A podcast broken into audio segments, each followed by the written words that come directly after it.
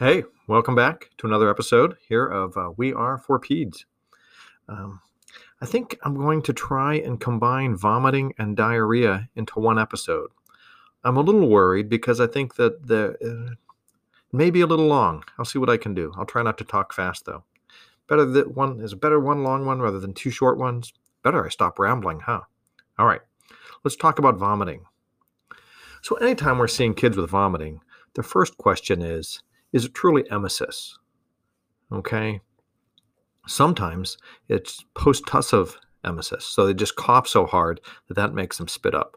Well, then the problem is their cough or a respiratory problem or pneumonia. It's not a GI problem. With babies, is it spit up? Is it rumination? Is it reflux? Again, if I feed you a liquid diet and make you lay on your back, yeah, you're going to burp up a bunch of liquid. Okay. That's not really vomiting. That's just uh, uh, gravity. And then there's, you know, true vomiting, uh, kind of the retching, heaving. And we've all done that. And we all hate that, don't we? All right. So, what are the causes of vomiting once we've decided that's what it is? So, the most common is some viral thing, right? Uh, some viral gastroenteritis. But we have to remember that vomiting in the absence of other viral features, diarrhea, fever, rash, something like that, we always have to worry is there uh, uh, another cause? Is this a neurologic cause, right? So that we think of our kids with a VP shunts. They can vomit when they have increased intracranial pressure. Children with metabolic metabolic problems. So uh, DKA uh, is a is a classic uh, episode, uh, classic cause sepsis or pneumonia. Again, babies that are septic um, will do just about anything. Kids with pneumonia, that's a you know uh, um, fever, cough, um, belly pain, fever, cough, vomiting. Uh, that's pneumonia. So we have to think about that. And then there are the surgical causes. The most common surgical cause that we'll talk about is pyloric stenosis. Uh, again, for the, the test questions for the medical students, it's uh, uh, you know six week old firstborn male with non bilious emesis. All right, and again because it's pyloric stenosis at the outlet of the stomach, and so it's before uh, um, the uh, common bile duct, the ampulla of Vater, so that's why there's no bile in the emesis. All right, if we have bilious emesis in a baby, wow, we gotta we got to get really excited about this because the question is is this malrotation or more concerning is malrotation with midgut volvulus right? So now we have ischemic bowel. And this is a really time sensitive condition. And so bilious emesis in babies we really take seriously. The six week old uh, um, projectile vomiting non-bilious uh, emesis that's what we're going to think about pyloric stenosis and then any other you know obstruction or you know post-surgical kids have a bowel obstruction or trauma uh, that may be a, a, cause of emesis. And so uh, vomiting alone like i said we have to think about other things. But once we've decided it's viral now what are we going to do? So first we're going to have to assess their level of dehydration. And so lots and lots of, of things that we talk about right um, I'll put an article in the show notes. One of my favorite articles that I like to show the residents is from uh, Marc Gorelick and Kathy Shaw, and uh, really found four features to be the best predictors of clinical dehydration in children. And so, what's their general appearance? What is their capillary refill? Do they have dry mucous membranes? And are they making tears? And so the and so the more of those four things that are abnormal, the more we're going to worry that these kids are clinically dehydrated and may require uh, more rather than less rehydration before we feel like they're safe going home. Uh, so again, general appearance, cap refill, absent tears, and dry mucous membranes. Now we've decided, hey, we think they're a little dry. Uh, we think this is viral. Um, what are we going to do? So if we're going to try, uh, uh, if we don't think they're uh, dry enough to need IV hydration, right? If they need IV, then we do that. Uh, interestingly, we're going to mention IV stuff, uh, some places that you'll read, some articles that you'll read, some places that you'll work, some articles that you will read, uh, they pay attention to bicarbs less than 15. Again, not uniformly throughout the country, but uh, um, maybe some places that you all worked, some places that uh, maybe some of the physicians worked. Um, uh, bicarbs less than 15, you can't go home until that bicarb normalizes. But uh, uh, that's not uniform, and, and we're not uniform in, in worrying about that. But if we've decided, hey, we, this kid does not need IV hydration, we're going to try orally well, what are we going to do? So, what'd your mom do with you when you vomited? She said, wait an hour and then try again. We're so impatient in the emergency department, sometimes we don't give them that time for bowel rest before uh, trying to refeed. And so we really have to decide if we want to do some bowel rest uh, before refeeding.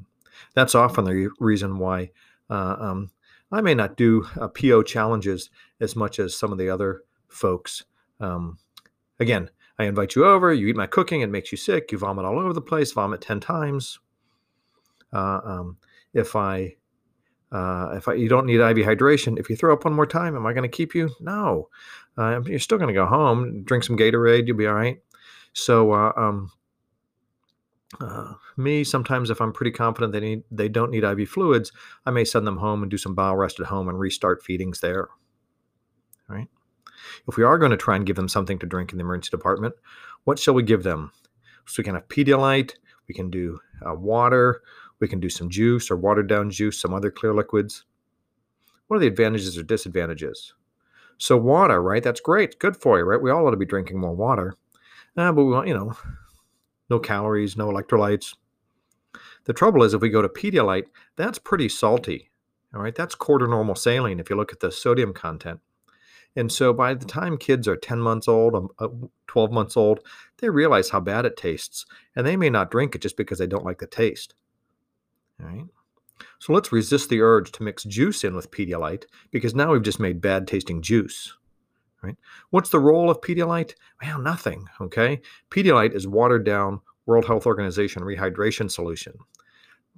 That was invented uh, for kids with uh, for people with cholera diarrhea. So you get the sodium glucose trans- co-transporter in the large bowel that gets paralyzed with this, and so you still get water absorption uh, even if you have uh, a cholera.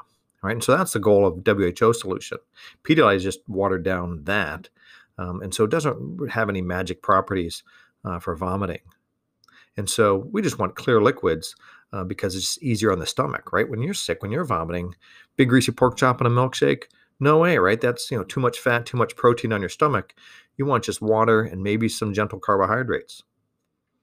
So we're going to do small frequent feeds of gentle carbohydrates. When the kids can tolerate that, that's when we'll start to add more complex carbohydrates. Uh, then we'll start to add uh, um, uh, solids, and we'll talk about the brat diet: bananas, rice, applesauce, toast, crackers, pretzels. Again, those same things your mom gave you. And then when you can tolerate that, then maybe we'll start to add back fats and proteins and whatnot to your diet. Okay. Um, hey, the one time these rules don't apply is for breastfed babies. I don't know why. Breast milk is magical, right? Even vomiting babies can keep breast milk down. And so we'll try and let uh, uh, moms breastfeed through vomiting. And then better living through chemistry. Why not some Zofran, right? Um, so the studies say that a single dose of Zofran in the emergency department for kids with uh, vomiting, viral gastroenteritis, uh, um, is enough to prevent them from bouncing back to the ED. And so, kind of classic teaching is one dose of Zofran in the ED if you choose to give it, and then they don't need to go home with any. Sometimes, yeah, it's not unreasonable to send the family home with a couple doses, but single dose should be enough. All right. And so that's vomiting. And I'm like nine minutes in. So let's see how quickly we can talk about diarrhea. All right. Diarrhea. I'm an adult, but every time the residents talk to me about it, still, some people think it's funny, but it's really rather runny. All right. And so as you characterize diarrhea, the question is is this just a loose stool or two, or is this actual diarrhea? And so uh, the more episodes, the more likely we're going to call it diarrhea, the less likely we're just going to call it just a single loose poop. Right. And then the other big distinction is blood or not right? Blood in it. Then we go down the whole infectious pathway or other etiologies or this, this, that, the other thing. Nodular lymphoid hyperplasia, we'll say in the infants. But the non bloody diarrhea, standard, hey, we think this is viral gastroenteritis. What are we going to do about that? All right.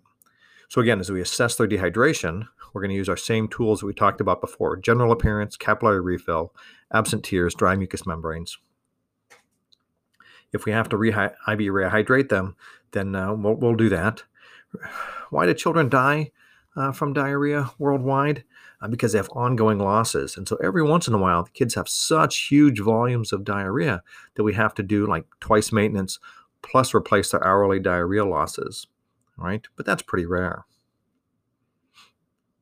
If we're uh, um, uh, going to just kind of treat them supportively, we always want to remember, right? All these kids get the butt rash from uh, frequent uh, uh, loose stools.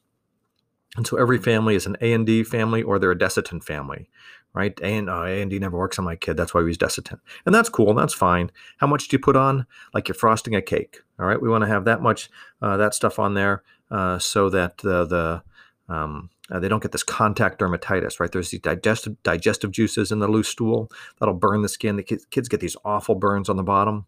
So uh, uh, lots of barrier protection. And then when uh, the kids have a loose poop, uh, um, parents clean them off, dunk them in the tub real quickly. Um, the way you can always get parents to bond with you if you say, "Hey, when you wipe their bum, their bum still stinks, right?" And oh, now they're going to listen to whatever you say because you know, you know the magic, you know how what they're going through, right? Because this is miserable for the kids. So they clean them off, dunk them in the tub real quick, get the rest of that stuff off, let them air dry, and then grease them up uh, like you're frosting a cake, right? Specifics uh, uh, with uh, diarrhea, um, specific uh, uh, treatments or whatever. again, breastfeeding is good, all right? again, kids do really well with this, except uh, maybe uh, uh, maybe mom had a change in her diet. So hey, just had this new pasta sauce uh, with lots of garlic in it. Yeah, every once in a while we'll see these babies have these diarrhea due to what a change in mom's diet. So we just want to ask about that. Toddlers diarrhea. You hear me quiz the residents on that all the time. What's that? That's the loose stools kids get from drinking juice boxes, right? And so that's an osmotic diarrhea, the microscopic pulp. So, uh, when parents are rehydrating their kids with uh, viral illnesses, we want to make sure that they're not doing straight juice uh, because we don't want to give them, uh, we don't want to induce diarrhea. We don't want to cause loose stools.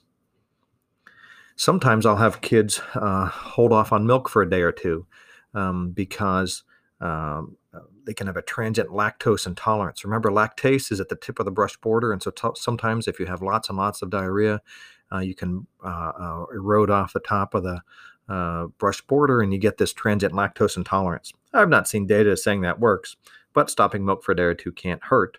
And so, uh, um, something we may think of. Rotavirus diarrhea, sometimes we'll get this really rapid transit diarrhea, and we'll have these bright green stools. Why is it bright green?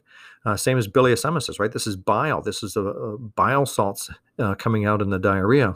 Normally, these are reabsorbed, uh, but if they still come out in a, if it's bright green diarrhea, often what happens is kind of burns the colon. And so sometimes we'll put the kids on cholestyramine, uh, kind of a bile salt binding resin that'll slow down the stool, bind up the bile, allow the bowel to heal, and allow more water resorption, thus slowing the diarrhea.